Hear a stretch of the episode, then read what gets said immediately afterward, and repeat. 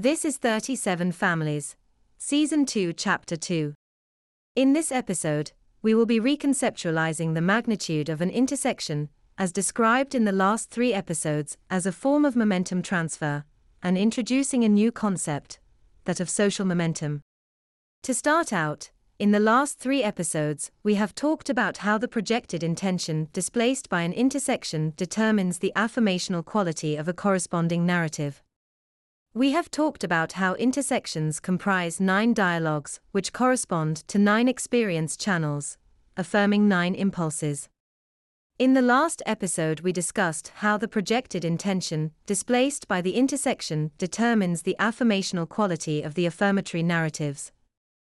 With this episode, I would like to reconceptualize that transfer as a form of momentum transfer. In other words, people as objects have a kind of momentum, which they accrue through their interactions with each other. The nature of this momentum transfer arises out of the affirmational content of the nine dialogues, which are expressed by each intersection.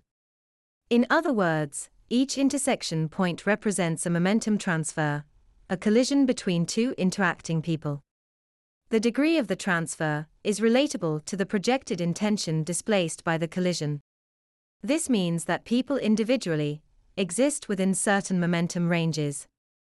The extent of their momentum is relatable to the degree to which they direct their intention into the future, their projected intention. In other words, the extent to which they are able to plan and visualize goal directed actions determines their momentum and the corresponding quality of their affirmational narratives. But this momentum is mostly observable through their collisions with others. Let me give you an example.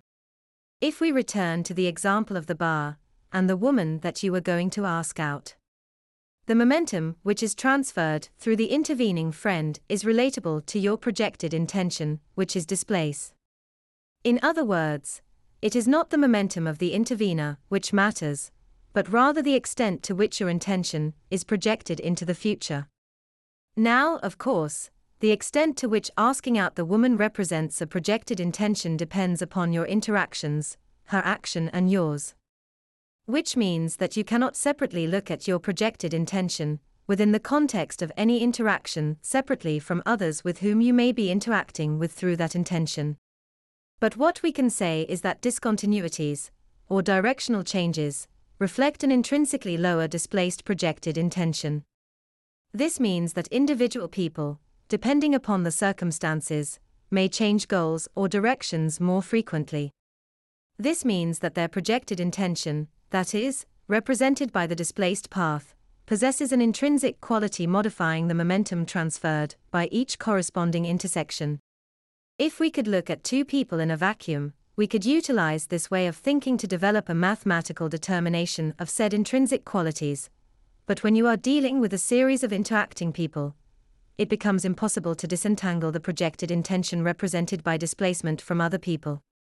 Because every interaction represents a transfer, manifesting in the nine dialogues.